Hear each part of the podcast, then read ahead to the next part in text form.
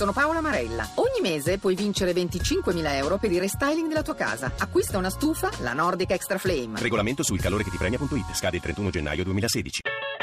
ETA Beta. Nuovi mestieri, nuovi linguaggi.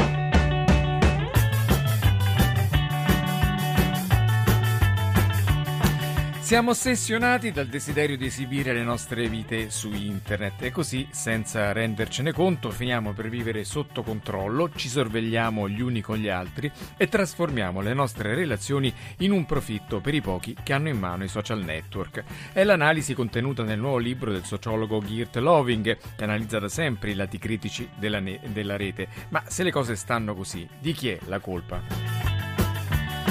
Buongiorno da Massimo Ceroffolini, benvenuti a Eta Beta 335 699 2949 se volete venire, intervenire con gli sms potete farlo anche su Facebook o su Twitter dove è già partita la discussione Eta Beta Radio 1 per trovarci. Domani a Roma c'è il Privacy Day Forum, l'appuntamento annuale di tutti gli operatori che eh, lavorano nella protezione dei dati su internet e per discutere di questo tema qui in studio accanto a me c'è Stefano Epifani, docente di innovazione all'Università La Sapienza di Roma. Buongiorno Buongiorno professore. Buongiorno a tutti. E in collegamento telefonico c'è Laura Bononcini che è la responsabile delle relazioni istituzionali di Facebook Italia. Buongiorno.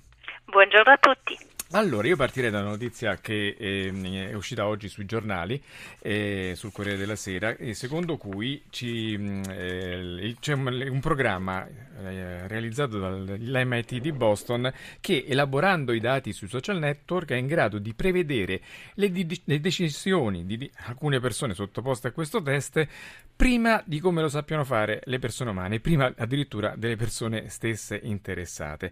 Professore Bifani, quindi mm, questa capacità che hanno gli algoritmi, i sistemi di indagine dei nostri dati che pubblichiamo su internet è sempre più precisa, sempre più uh, affilata. E come sta cambiando la nostra privacy alla luce di queste conquiste tecnologiche? Beh, sta cambiando in maniera molto forte e radicale. Noi dobbiamo sempre considerare il fatto che il concetto di privacy non è un concetto che è sempre stato uguale a se stessi. La privacy è sempre cambiata. Basta pensare al fatto che nel Medioevo le, eh, i castelli non avevano corridoi che separavano una stanza dall'altra, quindi le persone passavano senza soluzione di continuità da una stanza all'altra. Da allora abbiamo cominciato a concepire il concetto di privacy, quel diritto di essere lasciati soli, che ha assunto una sempre maggiore forza nella nostra società. Ora siamo in un momento in cui, soprattutto le giovani generazioni, vivono un'inversione inversione di tendenza. Il concetto di privacy è sempre più debole. Le persone cominciano a, o ricominciano a mettere in piazza sempre più di loro. Quando si parla di social network, eh, di Facebook, eh, ma anche degli altri, Twitter, eh, si ha sempre l'impressione di avere, che, di avere, a che fare con qualcosa di misterioso no? che ci controlla in modo impersonale. Invece, per fortuna, abbiamo una voce reale, quella di Laura Bononcini, che è appunto, abbiamo detto, responsabile delle relazioni istituzionali di Facebook, che è in grado un po' di spiegarci in che modo Facebook, ma anche gli altri social network, elaborano tutti i dati che noi infiliamo ogni giorno gratuitamente su, su Facebook Facebook e, e per farci cosa? Assolutamente, presenza realissima e voce realissima. Io direi che la privacy e la sicurezza per noi sono una priorità per una serie di ragioni, prima di tutto perché questo corrisponde a degli obblighi di legge, no? nazionali e internazionali, poi perché questo fa parte della nostra filosofia e della nostra etica aziendale e poi eh, ricordiamo anche che se noi non tuteliamo la privacy e la sicurezza delle persone, le persone se ne andranno dalla nostra piattaforma. Abbiamo visto altri esempi di piattaforme molto importanti che sono sparite velocemente proprio perché avevano perso la fiducia delle persone. Quindi prima di tutto vorrei ribadire che questi temi sono fondamentali eh, per Facebook come per altri eh, social network. Come affrontiamo queste tematiche? Innanzitutto eh, mettendo a disposizione degli strumenti che consentano alle persone di mantenere il controllo eh, sulle informazioni che condivide sulla piattaforma in qualsiasi momento e quindi capire cosa condivide con chi. Eh, il, lo strumento più semplice è quello delle impostazioni di condivisione, no? dove, dove io posso decidere se condividere qualcosa con i miei amici piuttosto che con il grande pubblico, ma anche il registro attività, strumento che pochi conoscono e che ti consente anche successivamente di andare a vedere tutto quello che hai condiviso su Facebook e quindi di decidere eh, dopo se eh, cambiare la modalità. E questo, come si trova questo strumento? Questo strumento ci si arriva attraverso il proprio profilo eh, cliccando in alto a destra eh, all'interno, eh, giusto vicino al nome e cognome eh, appunto appunto del proprio profilo, ci sono tre puntini, ci si clicca sopra e c'è scritto eh, registro attività. Eh, ecco, è importante, andatelo tutti a fare se siete iscritti a Facebook perché è importante e vedrete tra poco ci spiegherà il professor Epifani perché. Ma prima di sentire eh, Stefano Epifani io darei la voce e sentire l'anticipazione di uno degli ospiti più attesi domani al forum eh, della privacy che è il garante della privacy Antonello Soro che ci racconta in questa intervista le novità del nuovo regolamento europeo che entrerà in vigore entro la fine dell'anno. Sentiamo Soro. Questo nuovo regolamento in materia di protezione dei dati personali impone l'obbligo a tutte le imprese che operano in Europa trattando i dati e le informazioni riguardanti i cittadini europei di rispettare le nostre leggi. Cosa cambierà col nuovo regolamento per tutti gli utenti di Internet? Beh, intanto che avranno la possibilità di richiedere tutela per i loro diritti non soltanto alle imprese che operano in Italia e raccolgono i dati in Italia, li trattano in Italia, li usano qui, ma anche quella di pretendere e ottenere tutela da parte delle grandi imprese multinazionali che eh, raccolgono i dati dei cittadini italiani per offrire poi pubblicità o per offrire altri servizi lavorandoli negli Stati Uniti d'America o in altre parti del mondo, sottratte finora alla giurisdizione delle autorità europee. Quindi questo è un cambiamento molto importante. E gli altri benefici per i cittadini? Ci sarà la possibilità di eh, esprimere con più puntualità la tutela delle proprie informazioni, controllandole fino in fondo, avendo accesso alle informazioni, potendole cancellare anche se contenute in un server che sta negli Stati Uniti, ma ci sono i nuovi diritti. Per esempio quello che la conservazione dei dati non possa essere protratta troppo a lungo, no? Ma il cosiddetto diritto all'oblio, cioè si ritiene che dopo un periodo di tempo sufficientemente lungo per cui una notizia che ha avuto naturalmente la propria legittima presenza negli archivi elettronici dei giornali, dei quotidiani, dei blogger possa a un certo punto essere sottratta alla indicizzazione dei motori di ricerca generalisti. Molti giornalisti gridano alla censura con questa Ma, norma. E questa è una lettura assolutamente priva di fondamento perché la notizia resterà presente nell'archivio del suo quotidiano o del suo programma televisivo. Semplicemente una notizia molto vecchia non verrà indicizzata da Google facendola comparire come la prima notizia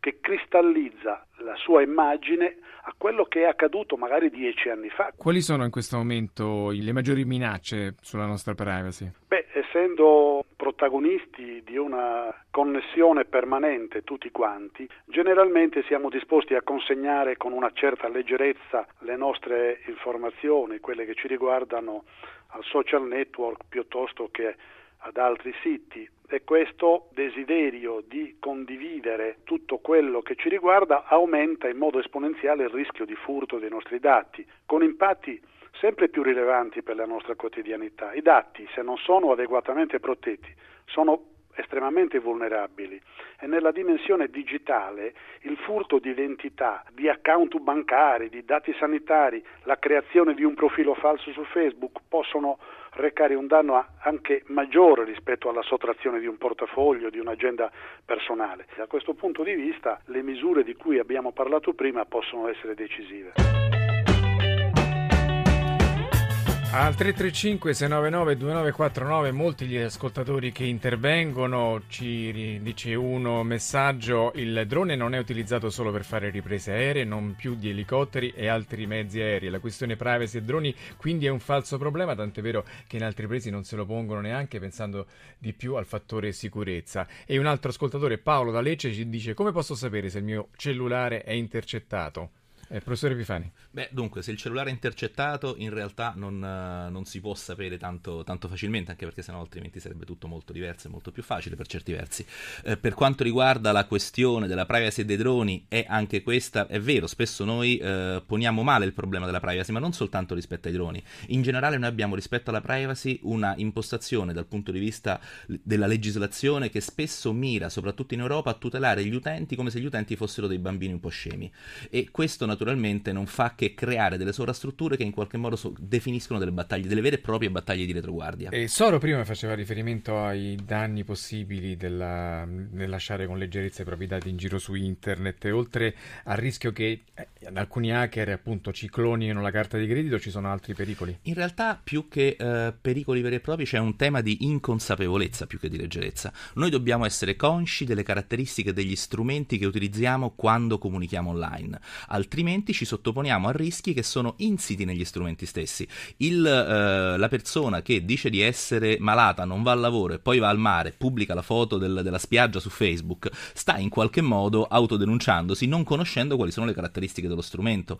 Le eh, persone che in qualche modo dicono tutto ciò che fanno minuto per minuto non devono poi meravigliarsi se magari gli entrano i ladri a casa quando loro sono in vacanza, ossia la gestione di questi contesti, di questi strumenti richiede consapevolezza e con la consapevolezza si supera il problema. Laura Bononcini, responsabile relazioni istituzionali di Facebook, ehm, c'è un movimento che si sta creando, lei lo sa benissimo, di contestazione del ruolo dei social network nella nostra società. Eh, Jerome Lanier, Morozov, e da ultimo eh, Lovin, da cui siamo partiti oggi con la sua citazione, in sostanza dicono perché noi dobbiamo lavorare gratis scrivendo, scrivendo, postando, mettendo foto su Facebook e a guadagnarci c'è solo Facebook, perché non fare a metà con i profitti? Io penso che dobbiamo fare un passo indietro e ricordare perché le persone utilizzano Facebook, prima di tutto per condividere informazioni che sono rilevanti per loro, ma anche per accedere a informazioni, informazioni da parte dei loro amici, della loro famiglia, ma anche informazioni di tipo professionale. La stessa Eta Beta ha la sua pagina Facebook e lei stesso mi ha taggato questa mattina in merito alla, eh, a questa trasmissione. Quindi l'utilizzo della piattaforma, eh, le persone accedono alla piattaforma per eh, condividere e accedere a informazioni. L'importante è che la piattaforma piattaforma, come dicevo prima, eh, gli fornisca degli strumenti che gli consentano sempre di avere il controllo di tutte le loro informazioni eh, e soprattutto che la piattaforma gli consenta anche di andare via, nel senso che chiunque può eh, togliere tutte le proprie informazioni da Facebook facendo il download delle proprie informazioni e quindi scaricare tutto quello che ha messo eh, precedentemente sulla piattaforma piuttosto che cancellare definitivamente il proprio profilo e quindi far sì che i dati non ci siano più. Quindi le persone vengono eh, sulla nostra piattaforma piattaforma perché eh, trovano un servizio importante e interessante per loro, noi dobbiamo essere, eh, e è nostra responsabilità quella di eh, informarli sugli strumenti che gli consentono di decidere sempre se rimanere o meno sulla piattaforma e con quale tipo di informazione. Senta, nei vostri laboratori si studiano sempre nuove frontiere per quanto riguarda la condivisione dei propri stati d'animo, delle proprie esperienze con gli amici e con il eh, pubblico indistinto del web in generale. Tra le cose che più mi hanno colpito c'è un uh, progetto sul riconoscimento delle fotografie di spalle, cioè quando laddove la persona non è identificabile secondo i criteri normali, voi state trovando un algoritmo, un sistema per identificarlo comunque dal taglio dei capelli, dalla maglietta che ha messo in un'altra occasione, insomma, in qualche modo ci stanate in ogni caso. Per non parlare poi di quello che si è lasciato sfuggire il capo di Facebook, Zuckerberg, dicendo che la prossima tappa sarà la telepatia, la condivisione dei pensieri più nascosti delle persone. Non c'è un po' un, un eccesso di controllo nelle nostre persone, cioè, pur pur con tutti i benefici di cui noi di Beta beneficiamo, come ci ha ricordato lei, non c'è un eccesso di intrusione di Facebook nelle nostre vite? In realtà noi eh, come azienda abbiamo l'innovazione all'interno del nostro DNA, come dicevo prima, se vogliamo continuare a esistere e continuare a fornire ai nostri utenti eh, eh, strumenti che siano per loro utili e che quindi loro continuino a utilizzarci, eh, dobbiamo continuare a innovare. Quindi noi eh, esploriamo una serie di opportunità, alcune vie- vengono poi eh, lanciate, altre no. L'importante è che quando noi lavoriamo allo sviluppo di questi nuovi strumenti molto, molto innovativi, innovativi pensiamo sempre a quello che si chiama la privacy by design o la security by design, quindi nella costruzione di queste innovazioni che sono sempre fatte comunque a beneficio degli utenti per la logica eh, che descrivevo prima, eh, noi ci assicuriamo sempre che queste cose siano eh, in linea con le esigenze di privacy delle persone, quindi coinvolgiamo sia internamente tutti gli uffici legali, comunicazione eccetera, ma anche esternamente le istituzioni, le associazioni consumatori, gli esperti, quindi è fondamentale per noi noi costruire degli strumenti che anche se sono estremamente innovativi e a volte bisogna eh, capirli per capirne ancora di più l'utilità, eh, è molto importante e, e, tengo a ribadire che vengono sempre costruiti con l'attenzione alla privacy e alla sicurezza. E poi siamo sempre noi alla fin, fin dei conti che autorizziamo le, queste intrusioni perché eh, questo bisogna sempre ricordarlo. E, mm, Stefano Pifani per concludere con l'internet delle cose, così al collegamento a internet di tantissimi oggetti dal frigorifero all'elettrodomestico, ehm, anche, anche altri aspetti della nostra vita saranno collegati a internet. Finiremo per diffidare persino del nostro asciugacapelli?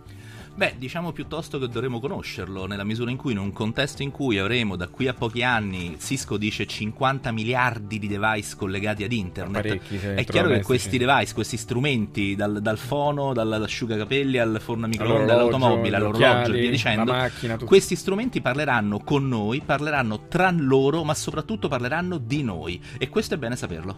Bene, allora io ringrazio davvero tanto Laura Bononcini, responsabile delle relazioni istituzionali di Facebook Facebook per aver accettato il nostro invito, per aver spiegato come funziona il social network e per aver risposto anche alle tante critiche che ogni, eh, spesso piovono su Facebook. E grazie anche a Stefano Epifani, docente di innovazione all'Università La Sapienza di Roma. Noi oggi abbiamo finito, il coordinamento tecnico è stato curato da Stefano Siani, in redazione Mimmi Micocci e Laura Nerozzi, la regia di Paola De Gaudio. etabeta.rai.it è il sito per scriverci, per riascoltare questa e le altre puntate, ma siamo su Facebook, lo ricordava prima la dottoressa dottoressa Bononcini e su Twitter, seguiteci anche lì, cliccate su mi piace, vi mandiamo i nostri aggiornamenti. Massimo Cerofolini, ci sentiamo domani.